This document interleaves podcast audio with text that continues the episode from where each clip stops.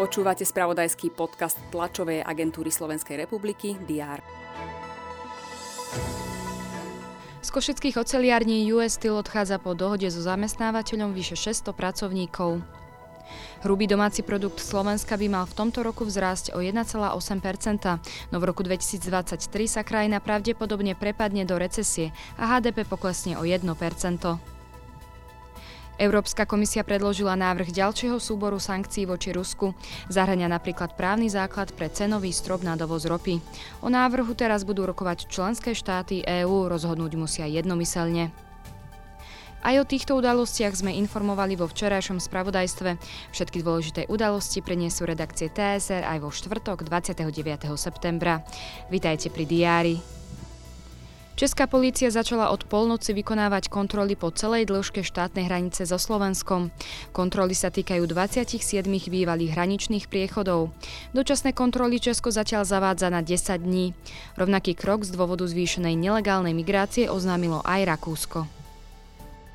Poslanci Národnej rady pokračujú v diskusii o návrhu na odvolanie Igora Matoviča z postu ministra financií. Hlasovať by mohli už dnes. Odvolávanie iniciovala strana SAS, ktorá odišla z koalície. Pred senátom Okresného súdu Bratislava 2 pokračuje pojednávanie v kauze prípravy vraždy Silvie Klaus Folcovej, ktorá je bývalou spoločníčkou ex-riaditeľa televízie Markíza Pavla Ruska. Ten v kauze figuruje ako jeden z obžalovaných. Únia Hydinárov Slovenska tvrdí, že nárast cien elektriny, plynu, ako aj krvných zmesí chovatelia hydiny bez pomoci štátu nezvládnu. Na briefingu predstavia hydinári súčasnú situáciu v tomto odvetví. Ústav pamäti národa organizuje vo svojom archíve Deň otvorených dverí. Verejnosť si môže prezrieť dokumenty z čias totality, ako aj vypočuť prednášky historikov. Pri príležitosti Svetového dňa srdca priblíži Košický východoslovenský ústav srdcových a cievnych chorôb postupy, ako možno predísť infarktu.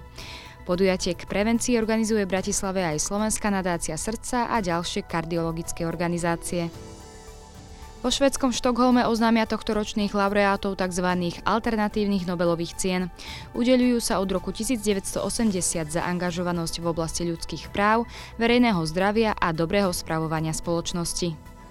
Európsky súd pre ľudské práva rozhodne v prípade bývalého rumunského premiéra Adriana Nastaseho, obvineného z nezákonného dovozu. Viceprezidentka Spojených štátov amerických Kamala Harrisová navštíví Južnú Kóreu. Dnes bude na Slovensku prevažne zamračené a na juhu miestami zaprší.